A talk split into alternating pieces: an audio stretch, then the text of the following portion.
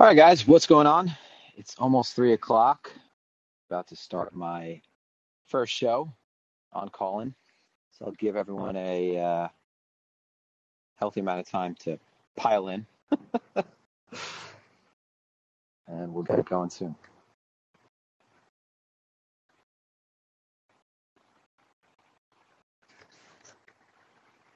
Just going to share this on Twitter.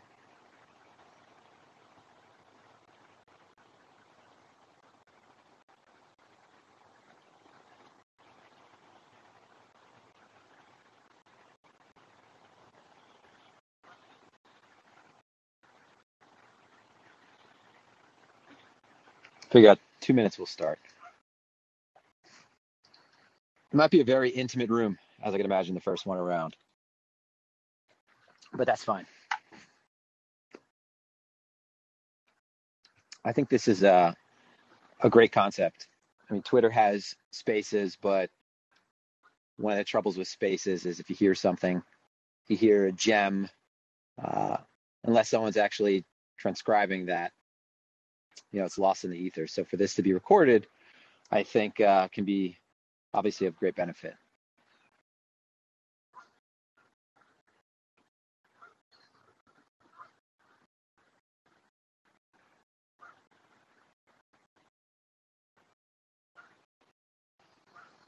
So this is my first time using this, by the way. Um, so if anyone wants to uh, call in, ask questions, make comments, uh, this is going to be a completely open room.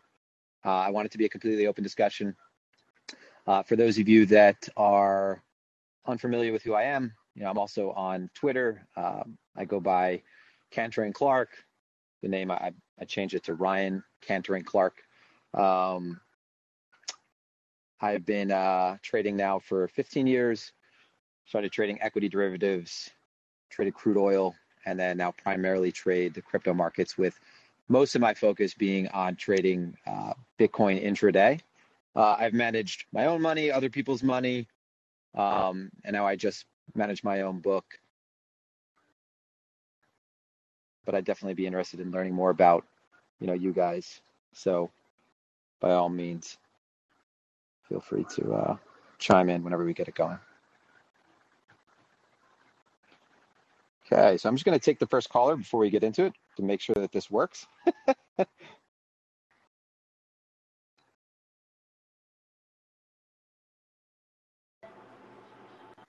hey, what's going on? Hey, is this on? Yes, it's on. Hey, Ryan, what's up, man? Uh, I appreciate you doing these. Hey, what's up, man? Um, yeah. So, quick question, uh, and hopefully, if the question is kind of, um, sorry, I've got the aggro going off. Um, and hopefully, if, if my question is kind of, uh, I guess, approaching it from a slightly, um, like if there's a better angle for the question to be asked, like feel free to kind of like you know decipher what I'm trying to get at. Um, okay. So basically, I've been trading for about a year. Um, nuked my account several times, uh, especially going into that like May June timeframe, and now I'm at the point where um, I haven't air quotes made it, but I'm consistently not um, not losing money, and you know on my good days making money. Um, what I'm having trouble with, and I think will just come with time, but what I feel my biggest weakness is, is just kind of getting a feel for like what's going on in the macro. You know, like I can, like if we're in a trending environment, or if there's you know just kind of like a standard week where there's not like a CPI report or you know uh, like a Fed meeting or anything, or any you know other macro stuff going on. I'm totally good trading the one hour and scalping and stuff, but um, I'm noticing there's a lot of times where uh, there's just macro stuff that I'm just not keeping track of, or I don't know to keep track of. Um, especially having no experience, you know, doing any equity stuff um, since I just came into crypto. What would you say um, to someone in my position would be just good things for every trader, no matter what market, to kind of keep an eye on? That way, you're not getting caught um, caught off balance by any like fundamental stuff. Blindsided. Yeah. Yeah. Okay. Great. Um, so just because I'm learning how to use this as we're doing this, uh, you could obviously hear me right now. I don't have to press any button to engage my microphone, right? You could hear me talking before I start talking, and then uh, Yeah, perfect. I'm gonna realize I was talking. Yeah. nothing. Okay, perfect. All right, cool. So just obviously first things first, since we're, we're getting started now, um, and we just have a few listeners for this one, but ideally we'll build this up and, and it'll be ultimately exactly what, uh, what we're, going to go through right now, which is hopefully helping you guys. And just to just put a disclaimer up, obviously the formalities aside, none of this is financial advice, right? We're just more or less, you know, shooting the shit, so to speak, um, as two people that are market participants. So I, I don't want anyone to take what I say from here and immediately, you know, go mash buy or sell buttons. Um, that being said, uh, you know, you a while back, you know, not until recently in the last, let's say, let's actually say since the March 2020 crash, um, crypto was kind of its own sandbox. So one of the reasons why I primar- primarily started trading crypto was the best way I could put it is, you know, if you're a good poker player and you walk into a poker room, um, and you're looking to play for ultimately more or less the same amount of money, and you notice there's one table with really great players and there's one table with sort of uh, you know beginners, green players. Uh, ideally, it's probably in your best interest to always play at the easier table, right? Like I said, if, if the piles on the on the on the table are of more or less equal stack, right? Obviously, equity markets are you know tremendous. Com- legacy markets in general, tremendous compared to crypto, right? It's still so small. Um, but what I would say is obviously in the last 20 months, things have drastically changed. Like crypto is no longer sort of doing its own thing. It was doing its own thing because it was small, right? It was only on a few people's radars. Uh, there, there definitely wasn't any kind of major correlation to the macro. Um, if anything, it was more or less enforced by uh, traders that were trading both instruments. But there's a there's a bunch of other reasons why as well that correlation didn't exist. You know, not just funds, for example, uh, you know, trading it now and not just, you know, different participants, but also because crypto is literally isolated from global markets when it comes to just trading platforms, right? If you're trading, you know, if you're trading on TD Ameritrade, you could jump from, um, you know, equities to gold to currency and, and all these moves are very easy to do. And, and there's really no thing that stands in the way of that. So it's very easy for correlations to exist because everything is trading on sort of the same, uh, ultimately the same platform. It's, it's readily available to, to most of retail and obviously any kind of professional. So crypto is very segregated. Um, now it's completely different. So in the past, you didn't really have to have an idea of, let's just say, what the economic calendar was, right, or what the upcoming events are. So, for example, you know, December 15th, we have the FOMC meeting. Uh, today we had CPI. In the past, these were like completely irrelevant for a crypto trader, right? Um, you had people that might have been keeping an eye on it, but it was kind of like you only have so much bandwidth to to you know uh, to work with anyway. Why take why add extra to it, right? Try to keep the system as simple as possible. Now you definitely have to have an idea of what is taking place on the macro front, uh, because what we're seeing is, you know, while a lot of uh, crypto native traders who have best intentions and, and want the best for this asset class, they kind of romanticize it as um, what are some of the earlier narratives and selling points? You know, store value, hedge against inflation. Yeah, we see that kind of spin up and have an effect. Um, but really, it's a risk asset, right? It's it's basically it's a it's like a tech stock on steroids, right? It's a higher beta uh, asset on ultimately, you know, one it, it's just a reflection of I think the available liquidity in global markets. Um, and two, it's it's a higher beta play on uh, equity indices. So whether we're talking to you know the S and P or if I'm talking to futures, the ES, um, the DAX, it, it's just a high, it's it is further out the risk curve and it's it's a higher beta, um, a higher a higher beta play on equities. So you absolutely have to have an idea of what is taking place with regards to equities. Uh, obviously, not all of the sort of idiosyncratic stuff, but anything you know, for example, anything that anytime Powell decides to turn on his microphone, anytime there is a um, a major presser, right, or FOMC or you know CPI, such as today or the other day when we had a hearing that was specifically with regard to crypto. Um, these are things that you you totally have to mark off. But what I will say is like, it's not like that you. It's not, for example, that you should be going into um, these events with too much of a bias right? Because with the way things are right now, uh, it's really anybody's guess what is going to take place. Right? I'm sure you know from your short period of time in the market, you could see that there's a lot of things that take place that don't make sense. Um, you know, one of the 1st Mhm. things that people learn when they're when they're getting involved in trading and markets is that a lot of stuff is priced in, right? So, for example, you know, today CPI 6.8, uh, that is that was expected. That's really high. That's not good, but it was consensus, right? So the market actually responded positively initially, right? So this morning I said something along the lines of, you know, for the first thir- for the first 30 minutes, the market is just going to be trying to throw you off sides. Stick with the trend after that period transpires.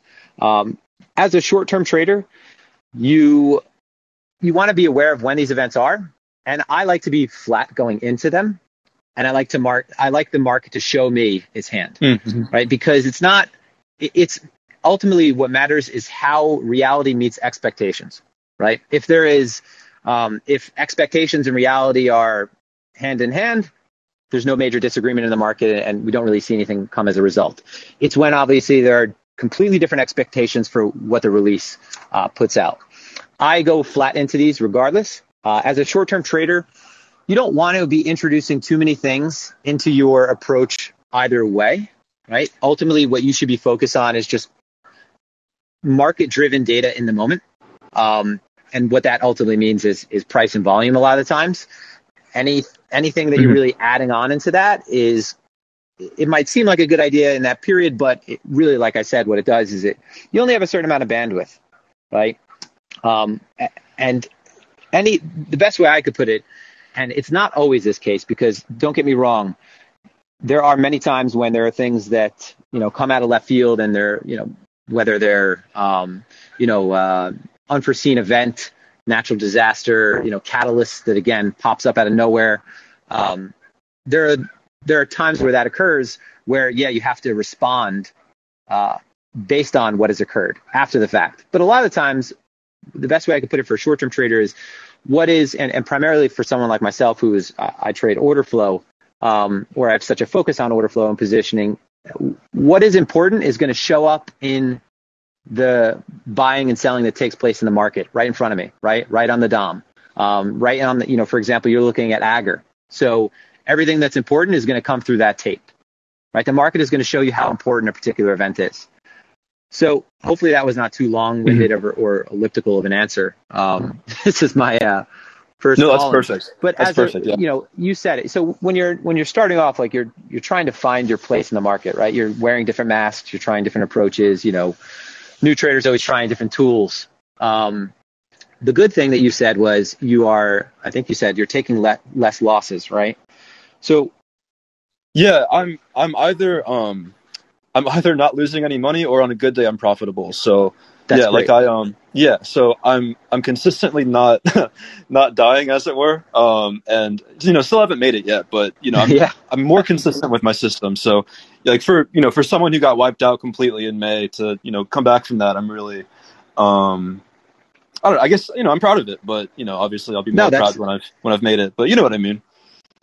that absolutely that you know one of the, the best pieces of advice that i'm willing to give to people is focus in the beginning a lot of people are focused on sort of hitting home runs right they're focused on putting numbers on the board uh, if anything your best the best thing that you can do in the beginning is really try not is to focus on not losing money um, and what that might make you do is ultimately be a little gun shy Mhm. but you could work on that whereas if you're getting wiped out every time you step into the market you know uh, there's a great study on just human behavior in the prefrontal cortex and every defeat that you have personally, uh, it leaves a, a lasting impact on your psyche. So what, what you ultimately want to do is try to be as defensive as possible. I think in the beginning, which is tough to do when you're going through a, a massive bull market like this, and it seems like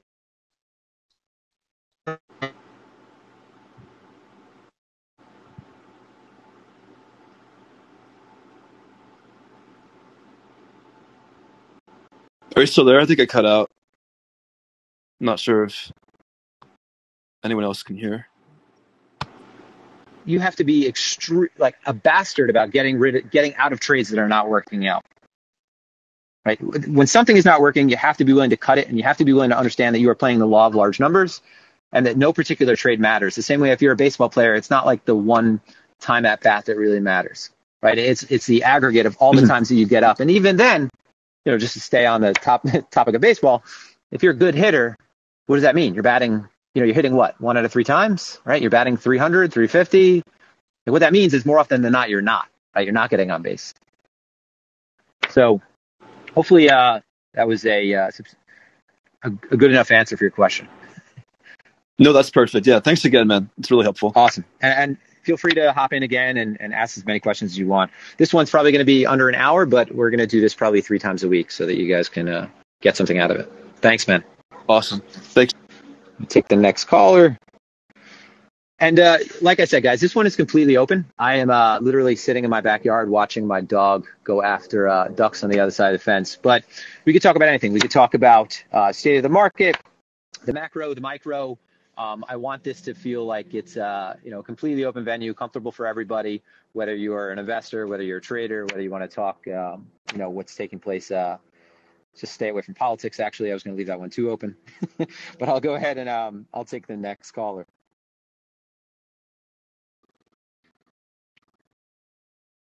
Hey, what's up, man? Can you hear me? Yeah, what's up, Ryan? What's up, buddy? How are you doing, man? Long time, long time. Last night. Yeah, hope everything's going good, man. I really like that you're doing these um, lounges here. Um, I was going to ask you if you're ever going to do them. On- so I'm going to stick to to using this because you know ultimately um, seems like a great team. They reached out to me. We're going to work alongside each other, and I think the the benefit of this is, you know, one thing like I said early on, and, and uh, Bang, I think you were. So for those of you that are not familiar, this is a buddy of mine. Um, uh, he's a good friend of mine, and we're separated by a uh, a pretty big distance right now. He needs to get out of uh, the West Coast and come visit me on the East Coast. But um, what I think I like uh, about this, well, what I know I like about this, is the times that I've been on um, Twitter Spaces, let's say it cut out, or I had to step out for a second, or or I just heard something good that you know I wasn't able to jot down. Uh, the benefit of Callin is that it's stored, right? So ultimately, this will be stored in, in more or less what you would consider podcast format. So if you miss something, if if you're you know not on time, um, th- there'll be a uh, recording that so you could just always go back to and will be archived. So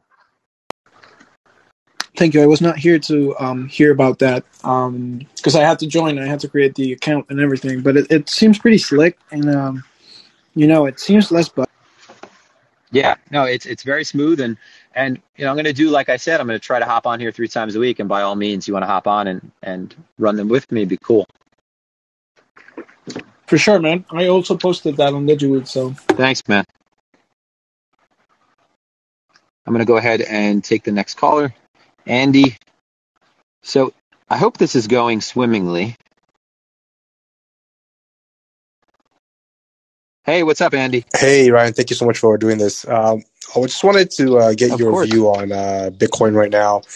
What What are you looking for as the likely scenario going into next week? Um, obviously, the Fed's meeting is going to be very important. Um, yeah, I just wanted to see like, are you leaning bearish, leaning bullish? Like, like what are you seeing right now? So with with how the Fed is, right? I, don't think that I think the least likely outcome would be a dovish Fed. Um, I think if anything, you know, it, it it's great that today was more or less consensus. Um, you know, maybe at least the idea of multiple rate increases next year is off the table. You know, we still might be looking at you know rate increases nevertheless, but whether they are very small rate rate increases or, or short lived. Um, either way, I think that we're looking at a more hawkish Fed. And like I said um, earlier, I I don't take positions into these meetings, right? I just want to see what the market has to say afterwards, right? And and that's not in the first five seconds afterwards. Obviously, there might be some great scalping opportunities, uh, but you know, after more or less the information has been disseminated and, and digested, um, I want to see what the market thinks of of the meeting rather than what my opinion is going into it. I can obviously say, you know, that with a fair degree of confidence that if we have a hawkish Fed, uh, it doesn't bode well for risk assets, right? Obviously, right now, you know, rates are, you know, ne- we have negative real rates, right? Um, bonds are completely off the table in terms of being attractive, right, for the last 20 months if that all changes, everything that's further out on the risk curve suffers. Um, you know, if if we have a you know, if we have an announcement of multiple rate cuts, anytime that the market hears anything with regard to rates, not rate cuts, excuse me, rate increases, anything that the market hears, anything with regard to that, uh, even just a hint, you could see that the market is very sensitive, uh, even when it came to the taper. So the market is the market is basically telling you everything with regards to current conditions.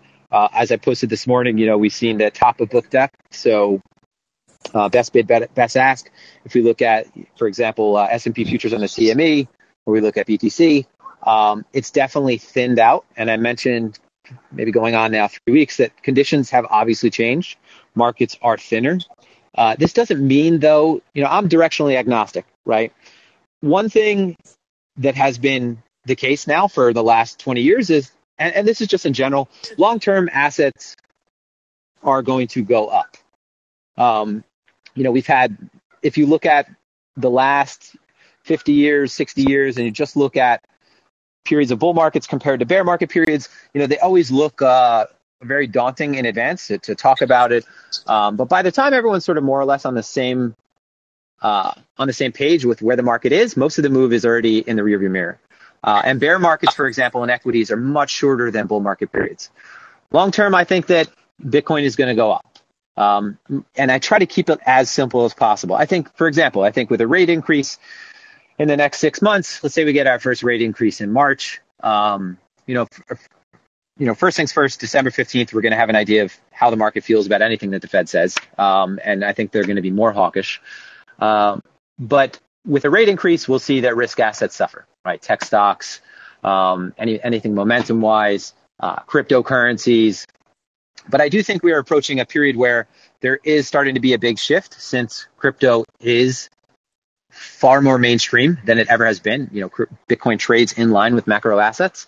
Uh, and I'm just talking about things that trade with response to any kind of, you know, uh, Fed meeting, uh, anything with regards to rates. This is something that crypto, for example, you know, in the past had never done. Um, so if we have rate increases and we have a hawkish Fed, I think it suffers in the short term. But I, I like to keep my long term, and this is not crypto, you know, as a whole. I'm not talking about passively indexing in a basket of cryptos. I'm talking about primarily the leaders, um, Bitcoin and Ethereum. Uh, it is a new asset class. So I try to keep it as simple as possible. It's a new asset class. There are no one that we know that's alive has been around to say that they were around during the birth of an asset class. So that's one thing, right? So a new asset class, it's going through a lot of, you know, it's going through a lot of hoops, um, has to jump through fire occasionally, but it's a new asset class. So you're, even though it's third, what's that? Yeah, and what's your sorry to interrupt you. And what's your view on uh, the strength of Ethereum at the moment? it's tough because you know for in in terms of the rest of the market, there's a lot of disconnect. So if Ethereum, you know, after what's looked like uh, the market has reached sort of a tipping point and, and is going to, what I think, go through a period of sideways behavior, Ethereum moving up on its own, I, I don't think that it's something that's sustainable. Um, I think that what happens is, since this market is so reflexive, uh, when that narrative sort of takes hold, it's very easy for people to begin to rotate you know, we see that's more or less the name of the game in crypto the last few months, rotating. It's people it's easy for people to rotate out of Bitcoin, out of some weaker pairs and sort of flee to quality in that moment, which is, you know, in that case, Ethereum moving up uh, and become self-fulfilling. I don't think it has the I don't think most of the market right now has the gunpowder to continue to move up. You know, markets need to ultimately sell off before they can move higher, right? They become they become heavy and and that on its own is a different story if you are, you know, this would be a different story if we have a dovish Fed, um, if we have money printing that's still on the table. But I, th- I think it's, and like I said in the first question that that um, the first, the I can't think of his name. I'm sorry, that he first asked. Um, it is important to understand overall context and what's taking place in, in terms of global macro, right? Um, long term, Bitcoin, Ethereum, I think that they're going to be much higher in three years from now. That's a and that's as simple as I could put it, right? A new asset class, and that end you have when when baby boomers pass on and they pass on their money to their children, you know everything is moving to be digitalized. Uh, it's just the progress, the natural sort of chronological progression of things. So I don't see why this um, for example, Bitcoin as as digital gold, I don't see why it doesn't capture more market value, and that this right now is only sort of a small amount of penetration that we're seeing. Because really, that's another thing. Where people say like, oh, you know, we've been talking about institutions coming; they've been coming forever now. Well, they they don't have nearly the amount of penetration as they do in global markets right? Or excuse me, as, you know, it is part of the global markets, but legacy, right? We're talking equities. We're talking, you know, pension funds and long only funds. They only recently were able to gain exposure to BTC. Um, and even now, they still are. They're they're not gaining exposure to it in sort of a pure play manner. It's you know. Mm-hmm. Would would it be safe to say that um, uh, you won't be surprised looking at the Fed's uh, monetary policy and hawkish stance that Bitcoin retests the 40k level? I wouldn't be surprised if it retested 40k next week. Yeah, at, this point, mm-hmm. you know, uh, the market is ranging, right? So one of the sort of canaries in the coal mine is, especially with macro, uh, well, on the macro. So this was not a very long deviation from the all-time high, but typically when when an asset recovers its previous all-time high, it's usually a pretty positive EV play. Um, so the expected value, the outcome of that is usually a positive one. In the in the short period of time afterward, you know, let's say you get in five percent above, one percent below, it doesn't really matter. It's usually a rounding error, and prices tend to move up um, with conviction after that. Because when you break an all-time high after a long period under it, what you're saying to everybody, so every kind of participant, is that this is now basically a long, right? You have people that were sidelines that are position traders or larger swing traders that are saying, I'm not getting involved until we get back up here. You have lower time frame traders that are trading around that level. It's a, it's one of the areas in the market where you could expect the most amount of participation. Uh, and two, you're also saying, hey, we're still alive, right? When you put in an all-time high, you have the you know the group of people basically split. You know, this thing is done. This thing is you know this thing is done, and this thing is done temporarily before we break the all-time high again. When you break an all-time high after spending a long period of time under it, and this more so applies to the 20K break than it does now, right? Because 2017 was three years before we broke the all time high again. And this time we're looking at, you know, going back to May, April period. So it's not like there was a ton of time that passed, but one of the bad signs was obviously breaking the all time high and not really having any kind of follow through from it. So we're the way I like to look at it is I like to get involved with my spot positions, so my larger allocations at the extremes. Um, so I would be the person that wants to buy if we were to revisit the low 30s. And it might seem like the worst place to buy, but that is an area where you would get everybody involved. So there would be a ton of liquidity. Um, that, or ultimately, if we have development around this area. But I don't think we have enough development right now. And the best way I could put it is, you know, we've had a significant move off the highs. So you could take that as a, a couple different ways. One, that is, you know, we're 30 plus percent off the highs. It might be plus or minus close to that. Um, we're, you know, we had moves that were multiple standard deviations of norm in a short amount of time. So you checked a few boxes that say, hey, this might be worth fading in the interim, meaning, you know, price nuked a lot already. Right? We have to at some point be looking for some type of reversion to the mean or some type of uh, corrective bounce behavior. But after that, you know, this was a very big move off of the highs again. It is a failure of the all-time highs. We do have, you know, in terms of global markets, we're in a bit more of a hawkish situation. So after this kind of big move, what I don't expect, absent any kind of major catalyst, and that might be like Apple saying, hey, we're trying to buy as much Bitcoin as possible, or it might be a ton of shorts covering at the bottom, which we don't have a lot of shorts built up. Absent any kind of catalyst, you're not going to have a V reversal. And the best way to put it is, you know, big ships turn slowly. So we just had a very significant move to the downside. Um, it was not only significant in terms of magnitude, but the amount of time that it's been moving down now, like it's not like this just happened. We've been moving off the highs now for a little bit. Uh, so you would expect that the consolidation that follows for price to find balance uh, would take some time. So we're you know, we're probably looking at you know, the best way I could put it is like you're probably looking at if you're trying to get in positions right now, you have time, right? You have probably at least two weeks to make a decision, and even by then, like that's a silly thing to say because it might be a month, it might be two months. But at least what I think we'll do is we'll ultimately define a, a cleaner range so that you have some sort of um, more obviously defined structure to go off of. You know, let's say we form a range between 40k and, and 50k, and it's it's well defined, and then you have okay, you know, we break 50k at this point. we're going to have a lot of short covering because this has been more or less the channel we've been within. Or if we break 40, you know, I probably look for a fake out first, but hey, we might be spilling back down to the lows. Those are really good points. It really helped me uh, kind of uh, view the market through your lens. I really appreciate that. No problem. All right, so we have we're half hour into this, but we have a now we have a bunch of people, so I would be happy to uh, take anyone's call. You know, obviously, so this is the first one, and literally, it's it, it's as casual as me sitting outside next to my fire pit with my dog. and um, you know, what I want to do is is have more an agenda for the um, the future call-ins. So we'll have you know something to some topic to to beat around, right? Okay, we have a couple callers right now, so let me get to you guys. All right, what's going on the mark?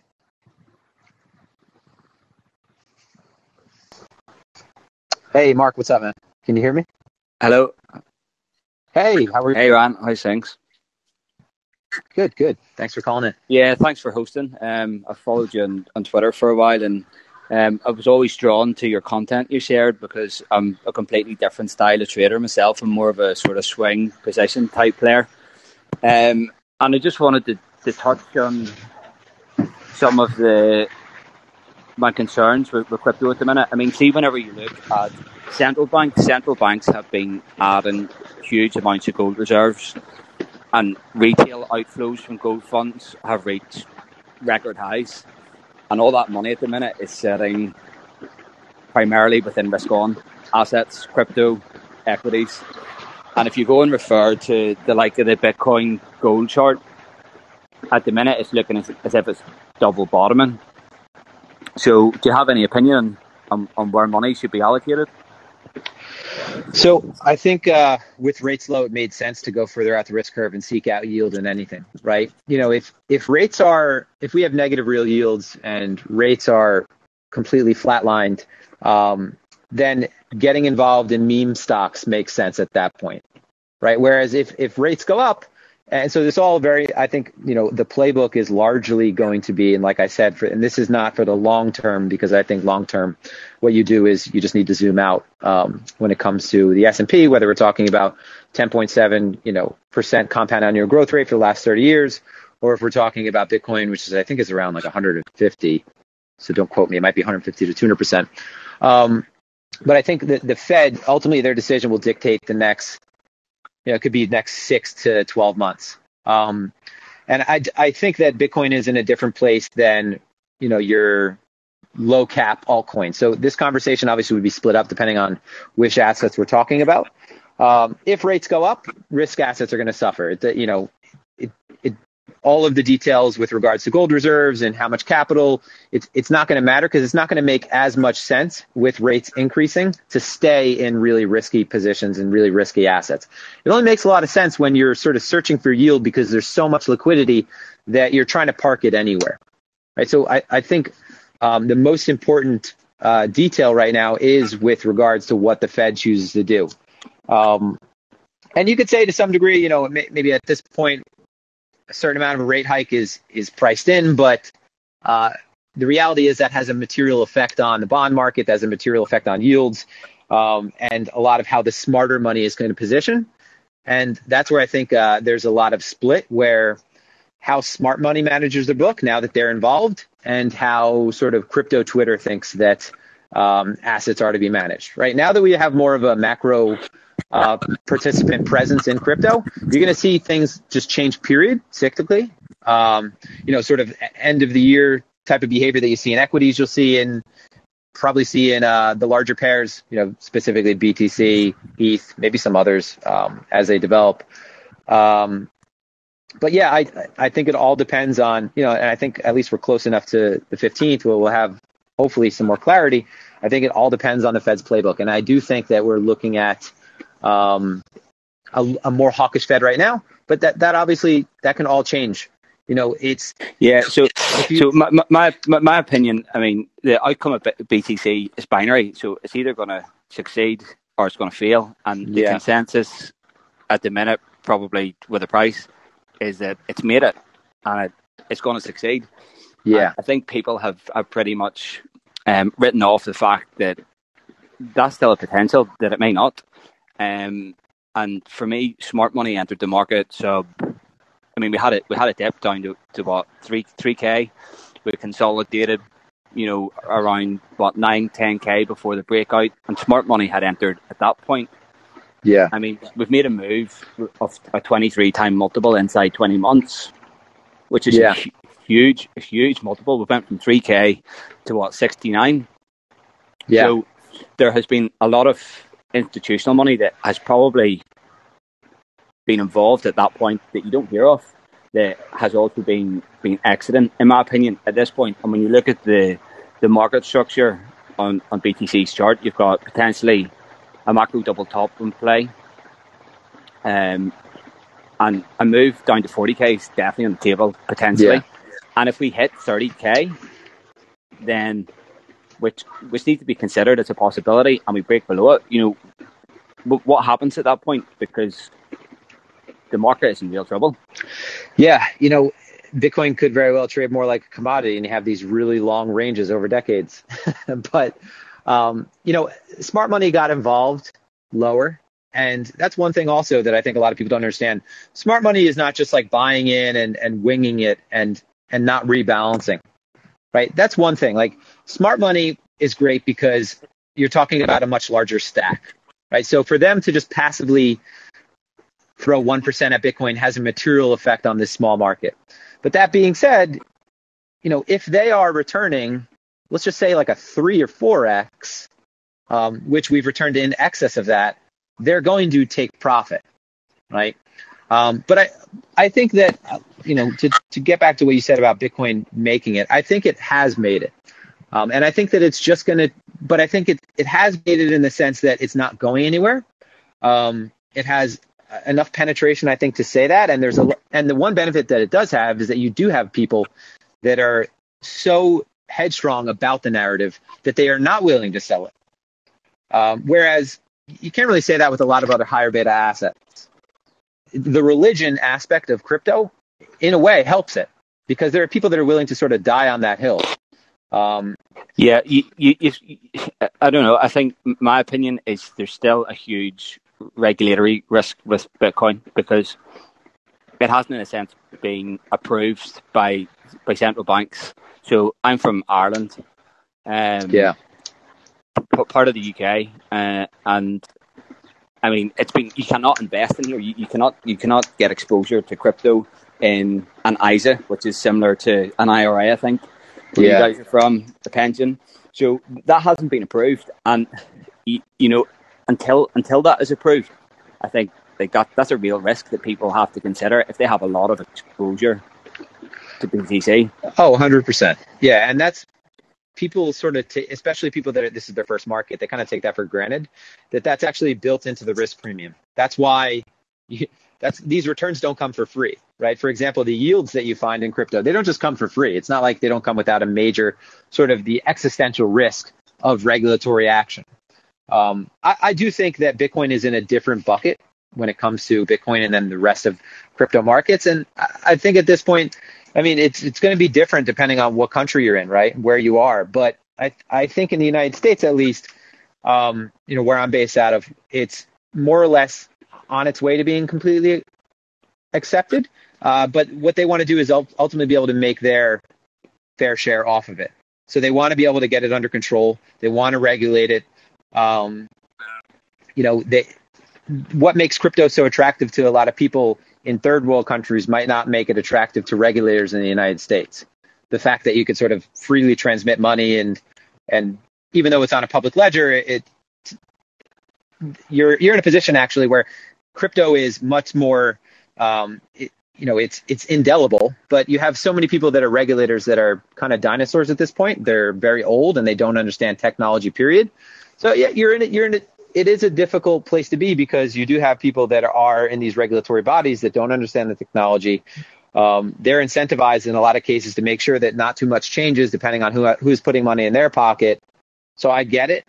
Um, I don't think, uh, you know, just me personally, but I, again, I don't bet the farm on it. I'm not like sitting with my entire life savings in Bitcoin. Um, the risk absolutely does exist. there's a bunch of risks though. You know, if you think, for example, yeah. what we take for granted is the fact that Bitcoin has never been hacked. But what happens when you know the whole and this is beyond my wheelhouse, so I don't want to sound too ignorant talking about it. But the idea of quantum computing, you know, if if it, things are always safe enough until they're not, right? And, and you never see like sort of the black swan coming. Maybe some people in corners of the internet do, but it's always what you don't don't see coming that ends up taking you out. Um, so all those risks exist, absolutely, and I think that's you know I've always tried to approach it like I get it, I I love it, the narrative, um, but at the end of the day, like cash to me is king. As long as ca- it, the the reason I think this is so critical right now is because obviously BT, BTC was born in an equity bull market. That's that's all it's known. It's, yeah. ne- it's never see, it's never experienced anything different. And we've obviously we've had a, a parabolic move in the last twenty months. You have equities which are overvalued and they're at a point when you have this you know macro environment that we're living in at the minute and it can liquidity can can be pulled at the drop of a hat and if it's pulled and equities tumble BTC in my opinion is going to follow suit oh yeah and and that's really when the, the test will be made for it and whether it's going to hold up or not going to hold up. But this, the thing that concerns that has concerned me most. So I originally got in in the BTC and eight probably about twenty months ago, um, and I pretty much held the whole way up.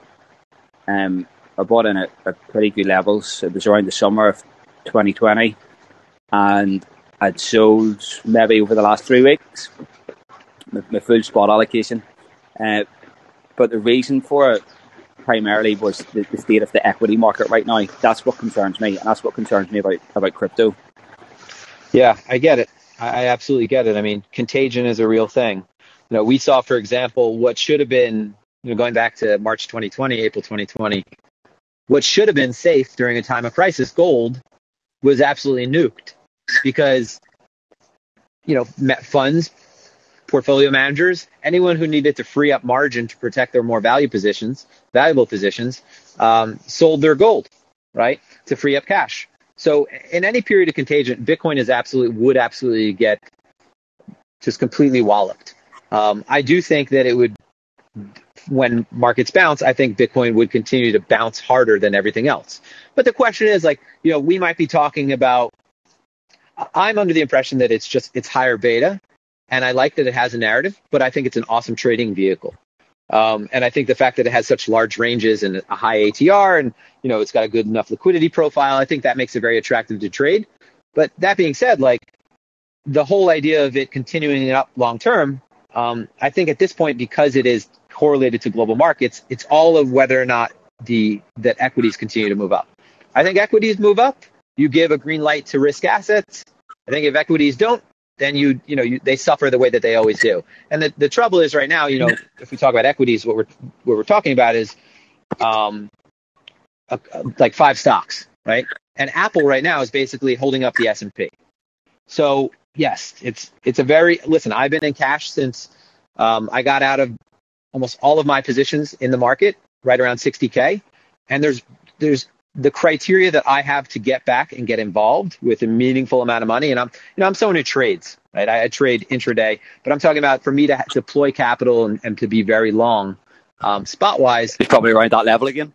We need to. I would rather buy higher and say, ah, that's the cost of doing yeah. business because at this point the probability of it continuing is much higher. Than be like, ah, I got involved here because it's just not the. It's not as certain to me. Or I'd rather get involved at the worst possible locations where so many people are going to get, are going to get off sides. And this is not just blindly buying, but I think that if we hit 30K again, I think so many people are going to get off sides thinking it's going to 5K that we get just a big range of forms. Um, but there's yeah, so I, I, I would agree with that as well. I mean, I'd probably say for me to jump jump back in again with spot, I need to be looking certainly a meaningful close above 55k, but really more comfortable around 60k. And yeah. I jump, I jump back in the market again. Um, I'm not too sure if I, would be prepared to jump in lower. I'd be more of a yeah, more of a, a, position swing trader, but just just the just the global markets at the minute they just frighten me. So I've just stepped aside. Um, but listen, th- I, am not going to take up too much more time. Um, thanks for for letting me speak. Oh, it's a pleasure, um, Mark. Yeah, so uh, I'll let some other callers jump on. Appreciate Thanks, it. Man. Cheers, man. Good talking to you. So this is working out decently so far, right? And I say decently because I try to be as smooth as possible. We'll have to, uh, and that just ultimately comes down to me operating the app as best as possible. But the the program, the platform rather, is very smooth. I haven't had any kind of connectivity problems. You guys sound clear, which is which is awesome. Does anyone else want to hop in? I think uh, so far we're those of us that have spoken are more or less in the same boat. Um, and like I said, you know, my criteria for getting re-involved is um, it's uh, I, I'm going to require a lot of evidence by the market to to put my money back in in, in terms of longer term positions. Um, this is the point where, you know, I started aggressively trading crypto, um, not getting involved, but aggressively trading crypto primarily back in 2017. Uh, and I remember 2018. And the benefit of me coming from trading traditional markets uh, is I had seen plenty of charts, specifically if you, know, if you think of like penny stocks, which I didn't really have any interest in trading, but had seen so many charts of penny stocks and low floats and low caps that had done the same thing, um, moved up vertically and then just blown off, and people buy the entire way down, uh, expecting to be you know part of the turnaround. So I think the market is showing what I would say is the adequate amount of evidence right now for me to at least assume that we're going to spend a lot of time not trending. Um, and there will be great trending opportunities when you zoom in, right? It's sort of, you know, the market is very fractal in that regard. So yes, the market is trending in the intraday, or yes, we have a trend throughout the week. But what I'm talking about is the larger sort of macro trend.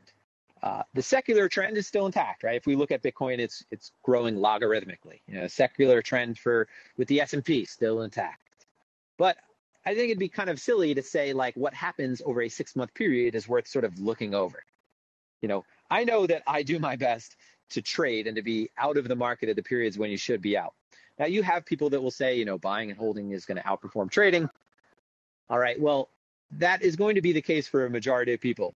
But if you are, you know, if you're a trader, if you are intent on trying to be a trader, you know, the, the purpose is so that you are hopefully capturing uh, the bulk of what the market is returning and trying to avoid the periods that suck, right? And just trying to keep it frank, right? I don't want to be involved in the market when it's choppy. If the market is choppy, I want to be trading it, you know, trading it within a 24-hour period. Uh, it's one thing that I've um, realized, and and you know, again, this is I I'm hosting these rooms as a trader, but as someone who has been, you know, have had multiple experiences in life, um, has obviously tried to um, be a generalist to some degree because I think the crypto market really is kind of like a boot camp for market generalists.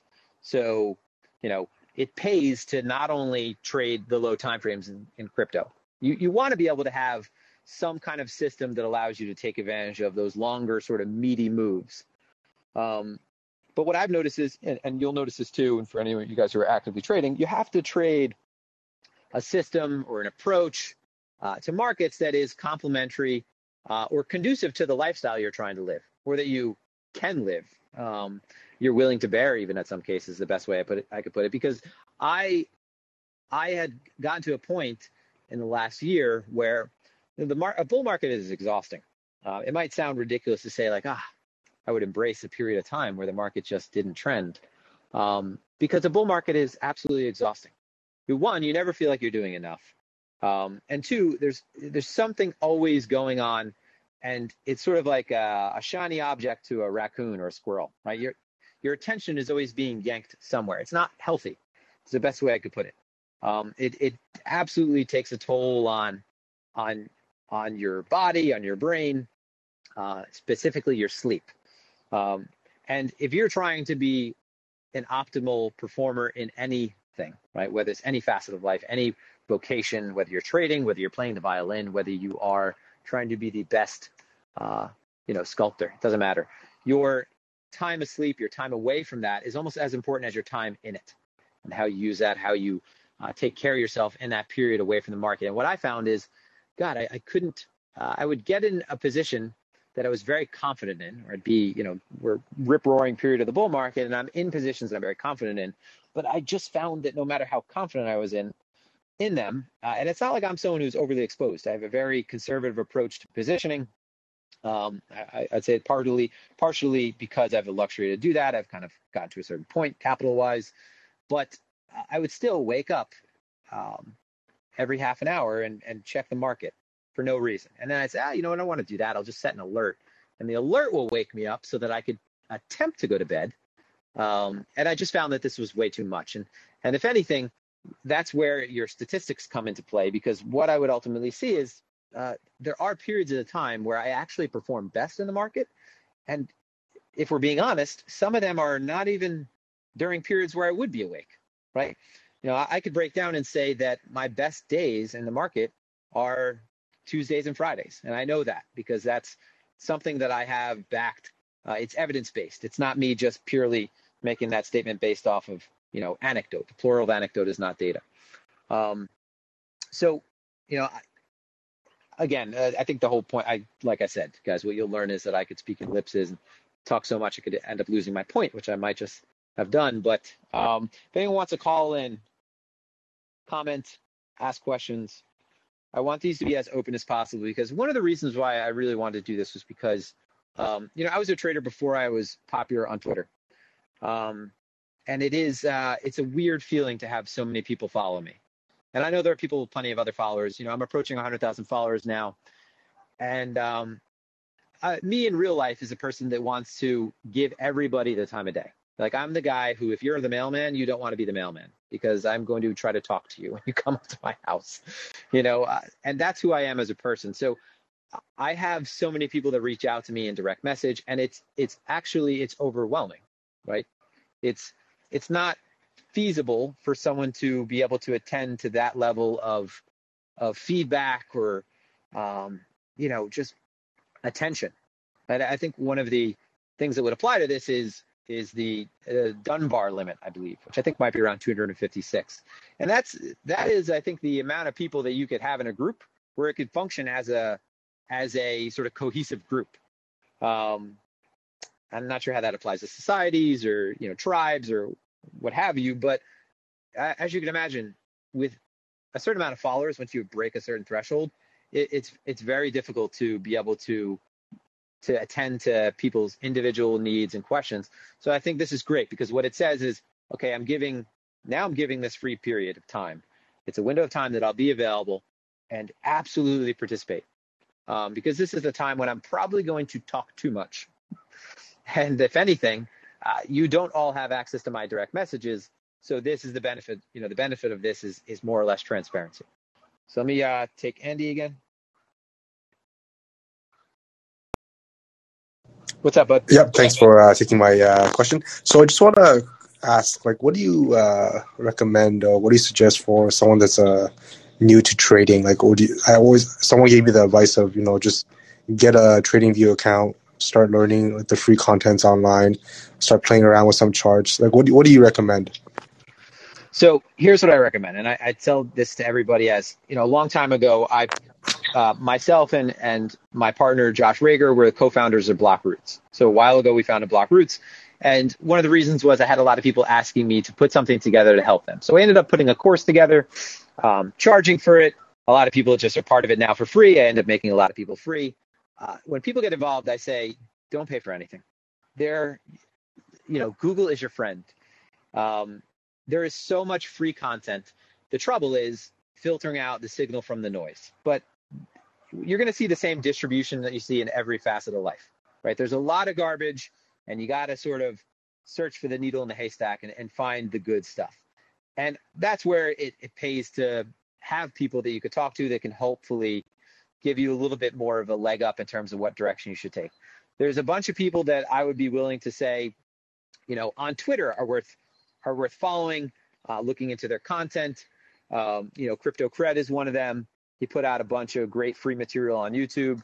you know, I do live streams, but I can't say that I do them consistently enough to say that it is, yeah, I could say like, oh, you should watch me every Friday.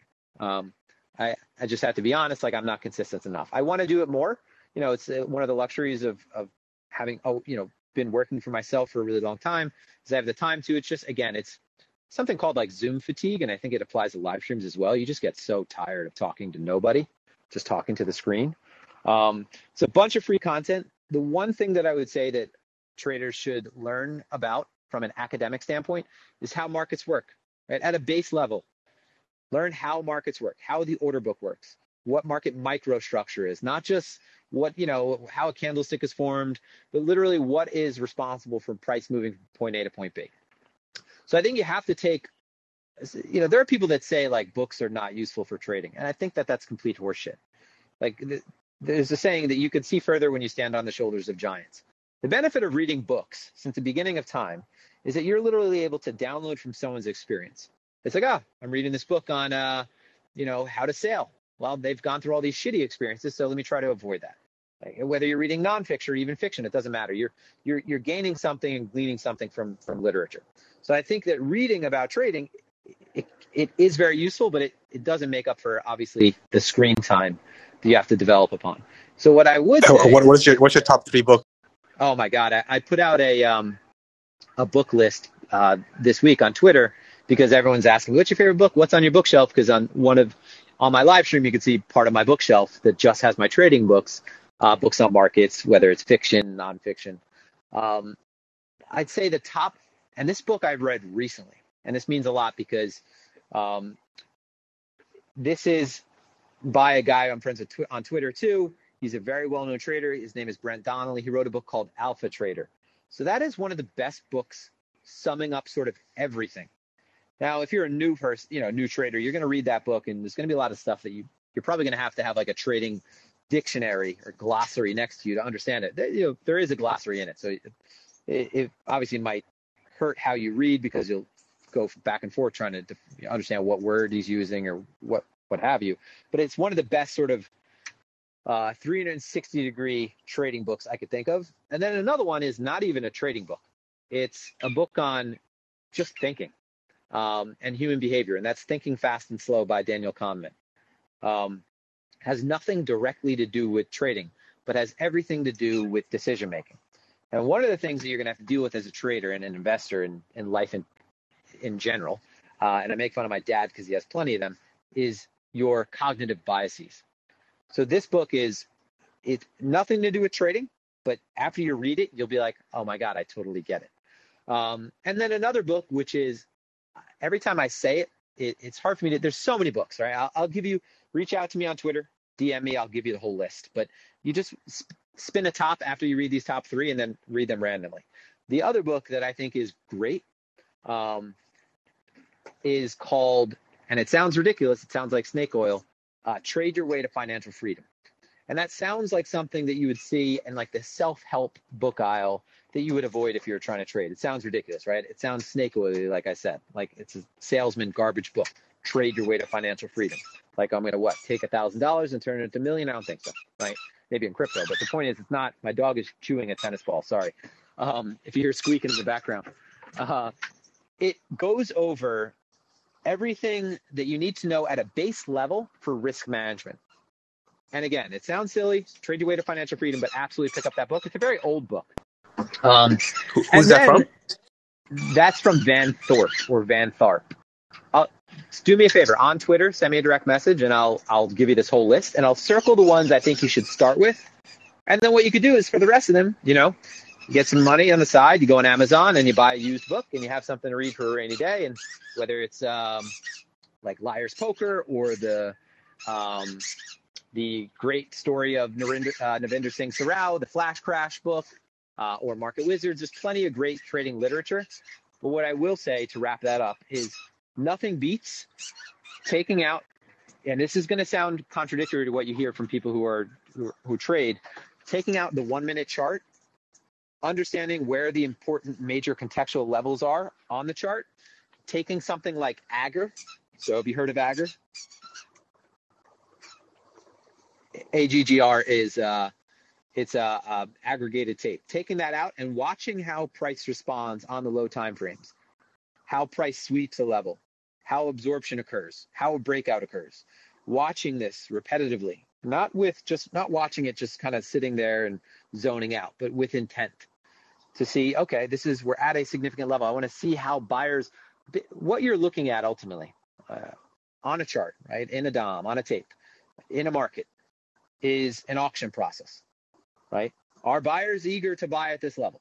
Is the market interested in this level? When we move down here, is the market suddenly interest is dropping, volume is slowing, you know, the tape is slowing, right? Sellers are no longer interested in selling this low. At a base level, you have to understand these mechanics, and I think watching a low time frame chart, looking at a tape, which is your market orders coming through, it's one of the best things you could do in the beginning but when you're starting trading and you're talking to people, and usually it's people who are also learning how to trade themselves because they just read a book saying this, they'll say, don't look at the low time frames. And that's absolute bullshit. Because if you're trading coming from a professional trading background, trading prop, you're not really looking at anything with a bunch of indicators on it. You're literally just looking at a depth of market. You're looking at the DOM. You know, I've shared pictures of my DOM before. You're looking at the bids that are stacked, the offers that are stacked, and the orders that are coming through, and how the market is adjusting around certain levels. Again, I'm sure that was pretty long winded. You asked for some books, um, but there are plenty of free resources. And all you have to do is spend some time, like I said, on a rainy day, bust out Google, hit me up in my DMs, and I'll, I'll send you in the right direction. Um, but don't pay for anything yet. There are people that do sell services that are absolutely would be worth paying for. Um, but I would say stay away from it for as long as possible. And this is someone, I am someone who literally can charge somebody to take a course that has people have taken my trading course and they have gone on to work at prop shops. Uh, but I am literally telling you, do not sign up for my course because there are so many free things that you could take advantage of without having to spend a dime. You'll trust me.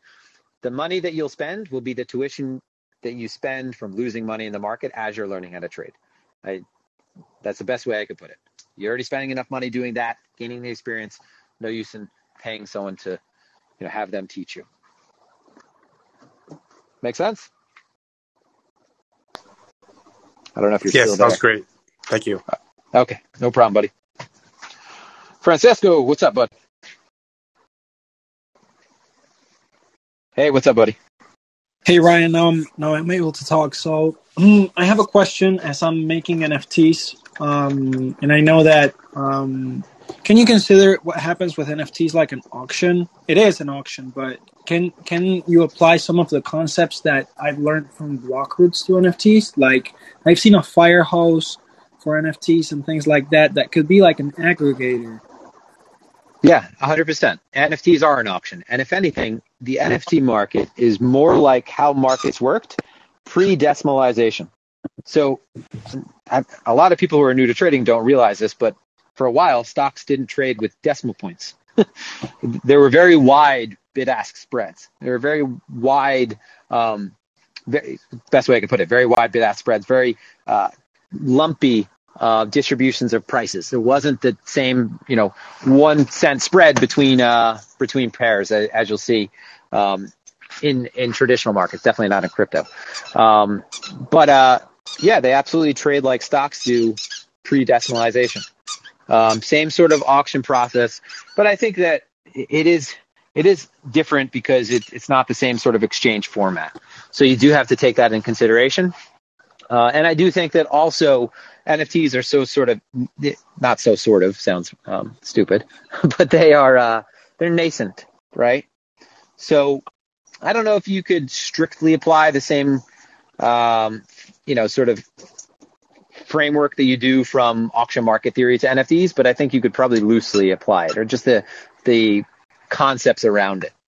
Uh, I, I have a whole opinion on NFTs right now and sort of where they're at, and I think that they are kind of, you know, absolutely uh, transformation. Now my so my dog dropped the ball to go after a cricket. Um, they are, uh, you know, it's an incredible, it's incredible technology. It'll transform um, a lot of different industries, especially for artists. Uh, but I do think they are going through their first hype cycle, the same way that like crypto did in 2017, uh, the same way that DeFi did this past summer. And in the beginning of a hype cycle, people get just that. They get really hyped up for what's coming. This is changing the world. But the hype moves a lot faster than developers, right? The hype moves a lot faster than any of the infrastructure. Uh, there's always so much to be smoothed out. Best intentions, but a really long time behind it. So what happens is obviously the hype dies out. Um, you know, for example, go back to 2017, a lot of these ICOs promising to change the world. I remember like it's like ICOs for like dog, you know, like dog food on the blockchain, like really silly, dumb things, just because a lot of companies wanted to suddenly attach themselves to the hype and ride that, uh, benefit from that, uh, the momentum that was there. But once the hype, the hype reaching as fast. So with NFTs, it's it's kind of different because you're seeing companies, major companies, adopt NFTs. Uh, but I think that it's going to go through kind of a uh, bear market period. That's just my opinion. Best time for builders. Um, so you know, you with DigiWeed, this is you know you're you you started at a good time, I think, because what it allows you to do is be more focused about building your brand, building a product, versus trying to do that while like the earth is moving underneath of you, right? Yeah, I really think that also the ability to communicate your NFT obviously values it, and I think that lately we've been seeing more groups that actually have a lot of marketing in them actually make it rather than those small projects that maybe were the first NFT in Solana and maybe they weren't the best NFT, right? Like I do feel like more and more people are actually trying to focus on can I use this NFT somewhere? And like I play a video game with this NFT? Can I get an Oculus with this NFT? And stuff like that. Um, which I'm actually working for, right?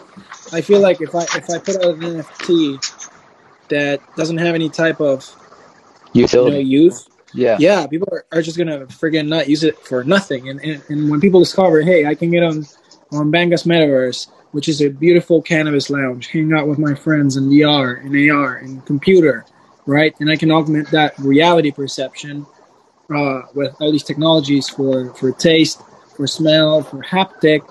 I don't know if you've tried the haptic thing, but when I tried it, it blew my mind. I was like, I gotta get on.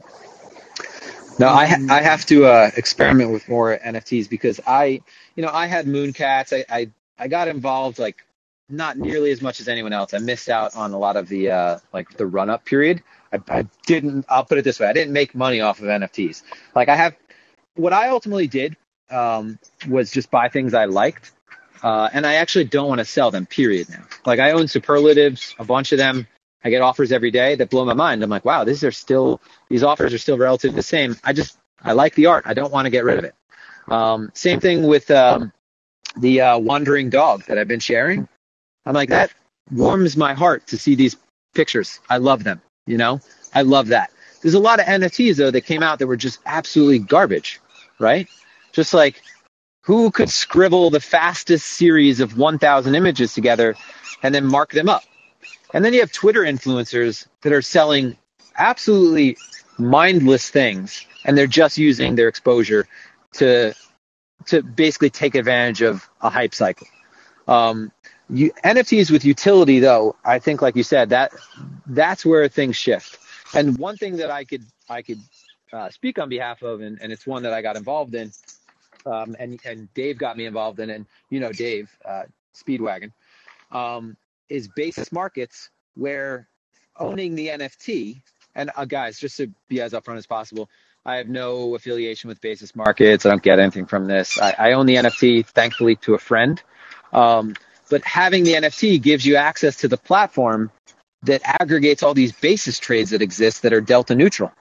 So I log onto the platform with my Phantom wallet with this NFT, and then I get to see all of the trades that are compiled that are that are directionally agnostic, right? They're plays on funding, they're basis trades, they're basically as risk free as you can get, uh, and they don't rely on market direction, right? They're they're delta neutral. But the NFT is what gives you access to the platform. So I think that that's a great concept. The idea that it's kind of like your ticket to admission, right? Mm-hmm. And and this is this is what happens. Like Kobe wrote a great thread today about if we're going through a bear market period. I think what you could expect in a, a market that is young is everything will be different moving forward versus extrapolating on what's occurred in the past to happen precisely. So now that crypto is more mainstream, bear markets will be different. You know, I don't think you're going to go through a multi-year bear market. I think it's like a, a month where you should just take time off and spend time with your family. You know, a couple months, three months, whatever. Don't quote me. But um, what he said was like, when we get to this point where the market is taking a breather, if your project doesn't have any substance to it, it's going to die fast, right? And even if it's young and has best intentions a couple months ago, it's going to die on the vine. Like the, if it doesn't have substance, if it doesn't satisfy a need, that that I mean, as a business owner, as an entrepreneur, regardless of whether you're in crypto or not, you want to find a problem, you want to find something that you can help someone else do better, or fulfill something that is currently, you know, that has no solution. Uh, and if you don't have that, or don't have the, um, you don't have, I guess, the intestinal fortitude, fortitude to stick through doing, you know, pursuing that, when prices are going down, you're you're like I said, you're just gonna drift off to nothingness. And I think a lot of the uh, NFTs, a lot of the newer crap that's on Avalanche, a lot, you know, small caps that just ran up recently, they're all gonna die. Right? They're gonna die until they pump again. That's inevitably what will probably happen. But um, you know, you what you said is is the best way to put it. Is it has to have utility. Things have to be they have to actually have some kind of fundamental value at this point. If they don't, then they don't survive in the future. It's right. very simple. Um, there's no way around it because what what else are you going to do with that NFT? Right. You know, if you have a, a picture that doesn't, you cannot use it for any type of membership, any type of community. Um, in my case, for example, I can, with the proceeds of the NFTs, I can go buy a dispensary license and open a Digi dispensary. Right. You know and vinculate it with like have brand names of what i have for example as an nft make it a reality type of thing. And right. you know that's why i chose cannabis uh, because the experience of cannabis is like different you know uh, but there's another yeah. thing I wanted to ask you about the crypto market right now, and I don't know if I can if, if I can do that. Maybe there's other people who want to call. No, go ahead and ask. We're gonna. Um, I'm gonna wrap it up probably in 10, 15 minutes. But go ahead and ask. There'll be plenty of these. So, I know you say that there's uh, you, you need a lot of time uh, in the market to be able to understand. Um, is there any way that um, you know I could personally improve? I, I feel like, for example, ever since I've learned how to manage risk more accordingly, I've been you know not losing trades but I currently sit on cash as well. Yeah. Um, what, what do you think that uh, I could do for a person who's in my position, right, who has a hundred thousand legs? Like, how how is is it possible to go from a hundred thousand to a million, or is it something sure. that is not feasible? Of, of course it is. It's possible to go from 100,000 to 10 million, right? But it's also possible to go from 100,000 to 20,000, right? So you know, it depends on who's manning the controls. Um, if you are, you know, for, eh, I mean, this bull market has been crazy. Every single, as you can imagine, I've been a trader, right? So every single person that knows me, that is seeing crypto on TV and seeing how well everybody is doing, is suddenly like, dude, I want to trade. I've had friends that have literally quit their jobs uh, because they did well the last couple months and they're now a trader. Um, you know, my my brother, for example, really wants to just uh, poor expectations in the beginning. What if you are, you know, and this is not talking to you because I already know you. I've seen how you trade and, and your account growth so far. Uh, you just have to treat it like a business. And the tough thing to do in the crypto market, especially, like I used to trade crude oil. I was never trading crude oil intraday, going to bed thinking, oh my God, what happens if tomorrow's the day crude oil goes up 3x? Right? But when you're trading crypto, you are balancing that romantic narrative always because you're if you're on crypto Twitter especially, you're constantly surrounded with people with these really lofty ideas for what the space is going to turn into. So you, it's very difficult to sort of differentiate those you know be able to excuse me compartmentalize that as a trader if you want to just trade and grow your account and this is really something you want to do you have to be able to divorce yourself from that type of thinking to begin with you have to really just kind of be um, almost very sociopathic about it no emotion whatsoever. And, and these things are like really easy things to say, but one thing to actually be able to practice it.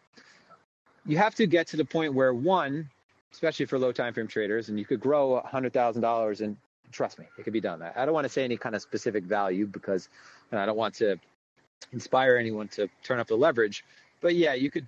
I know people that have turned a lot less into a lot more, right? Talking eight figures plus uh, in a short amount of time. But you have to treat your trading like a business, which means you have to record your trading. You have to be able to isolate, again, specific problems that you consistently have. What do you consistently do well? What do you consistently do poorly? When is the best time for you to be in the market? When is the best time for you to be outside of the market? Right? You have to have some kind of statistically based approach. Um, because what you're going to realize, which is one thing that you have to realize, excuse me, not what you're going to, but you have to realize for everybody, is that the next trade, you have to get to a point where you realize the next trade doesn't matter at all. Um, if you're trying to trade as a business, right? The next trade doesn't matter. It is the aggregation of the next 500 trades that matter, right? And that's why I always go back to baseball because, yeah, you might have a batter at the plate at some point that maybe that one time he's at bat makes a big fucking difference. Excuse my language. I don't even know if Callin allows for that. Um, maybe it does because it's the World Series Game Seven, and he is the last batter, you know, with two men out, right? and bases are loaded. Okay, the, that at bat makes a makes a big difference.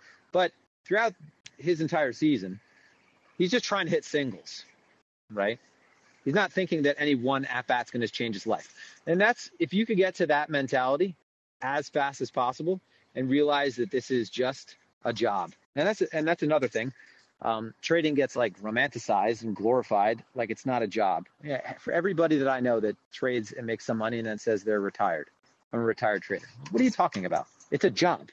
The moment you stop treating it like a job and start taking it seriously is the moment that you know you start thinking that you're smarter than the market and you give it back. Um, so if you take it, and, and, this is again, this gets to uh, something that I, I mentioned quite frequently, and I think a lot of people are left scratching their heads.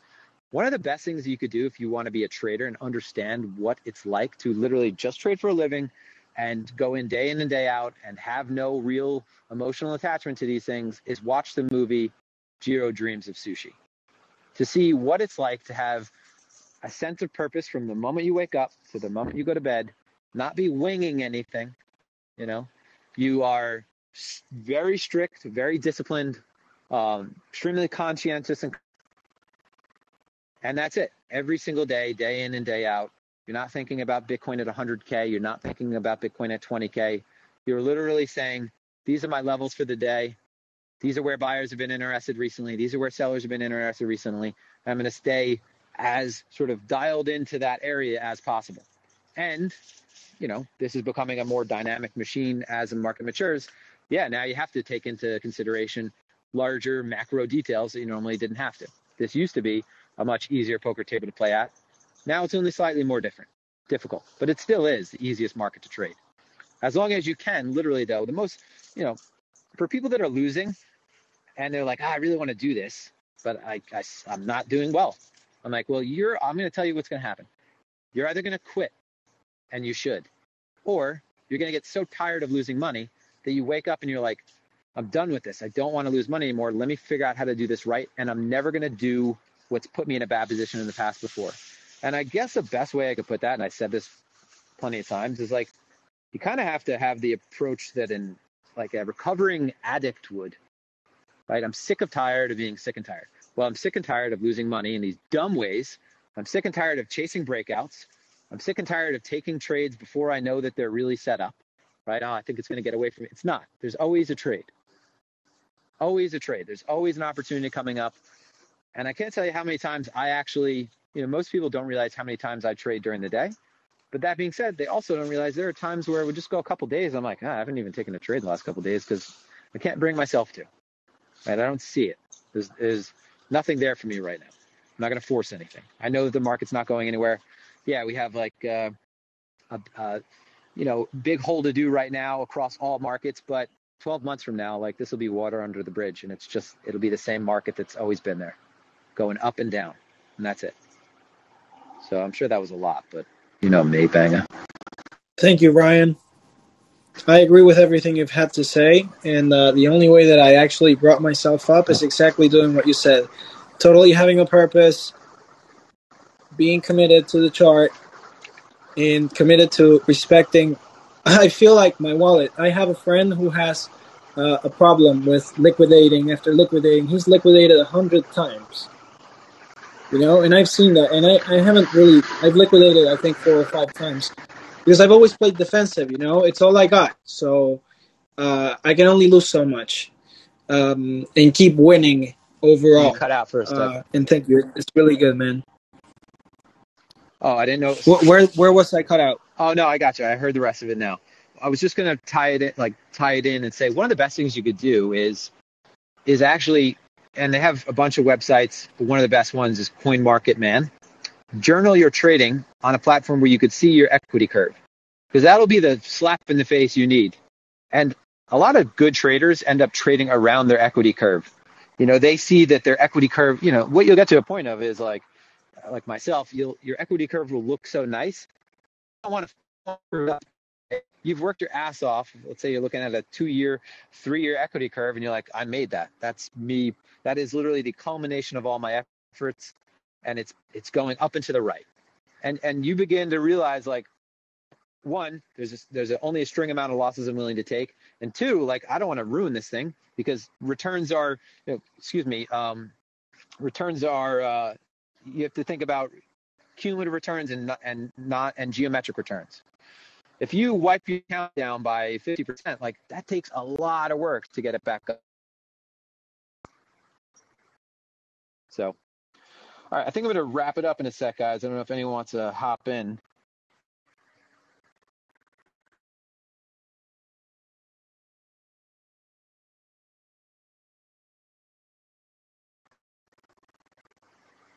What I meant was uh, arithmetic versus geometric returns. If I lost you guys for that in a second. Or for a second, excuse me. All right. Um, all right. Cubone. Hey, uh, up, yeah, so nothing else to add. Just wanted to say thanks, man. This has been really helpful. Um, yeah, just closed out some trades for the day, and uh, yeah, um, you've definitely been one of the handful of people on crypto Twitter who's been able to uh, consistently give out really solid alpha. So, yeah, credit where it's due, man. Just really appreciate it. I really appreciate that, man and it's been a pleasure for me, guys. Yeah. I'm I'm going to try to do, uh, like I said, I'm I'm going to do aim for at least two of these a week. Uh, and like I said, they'll be open format, so I mean we could get really uh, all over the place, I'm sure. Um, but nothing is really out of question. It gets boring just talking about markets sometimes. Um, there's a lot going on, so like I said, nothing is out of question. Uh, unless it's too controversial, and if it's too controversial for, for Twitter, it's probably too controversial for Callin. Um, but yeah, I'm gonna wrap it up. I just want to thank you guys for uh, for tuning in. Um, I will. I'll be more consistent with when I do these. So I ideally want to stick to somewhat of a schedule, but in the beginning, for let's say like the first month, um, I'm going to be more or less testing the waters because I don't want to get into the habit of um, you know, I try to, to follow a routine, and I think that's one of the pieces of advice I could give to everyone as well. Is like if you want to trade, you should have a pretty strict routine. Like you are showing up to work every day, take care of yourself, sleep well, yada yada yada. You know, I've heard it enough. Um, but I, I don't want to just make these on my schedule because then you know might be able to cater to more people if we have a later one versus an earlier one. So in the beginning, I will uh, I'll do them sort of all over the place. Um, obviously, I'm based out of New York, so can't be when I'm sleeping. But um, I'll uh, sort of test the waters and see what times are best, and then I'll split it from there so that you know if you're based in Europe, then I have a time slot for you, and if you're based in the United States and California, you know I have a time slot for you, and and hopefully this. Um, will be something that everyone can enjoy. So thank you very much again, guys. This is I you know this is going to be recorded, but I don't know how long it takes to process. So if anyone is kind of just rolling in right now, um, it might take some some time before it is uh, archived and put up to, to listen to. But thank you guys again for stopping in. And uh, since today is Friday, I wish you guys all a fantastic weekend. Um, take some time yourself. That's the one benefit of crypto being more mainstream now is market makers, liquidity's pulled. Weekends are a little bit more volatile sometimes because of that, but it is nice to have a normal sort of five day work week, right? Until Sunday evening when futures open. Uh, but that's all, guys. Have a good one. Thanks for stopping in. Till next time.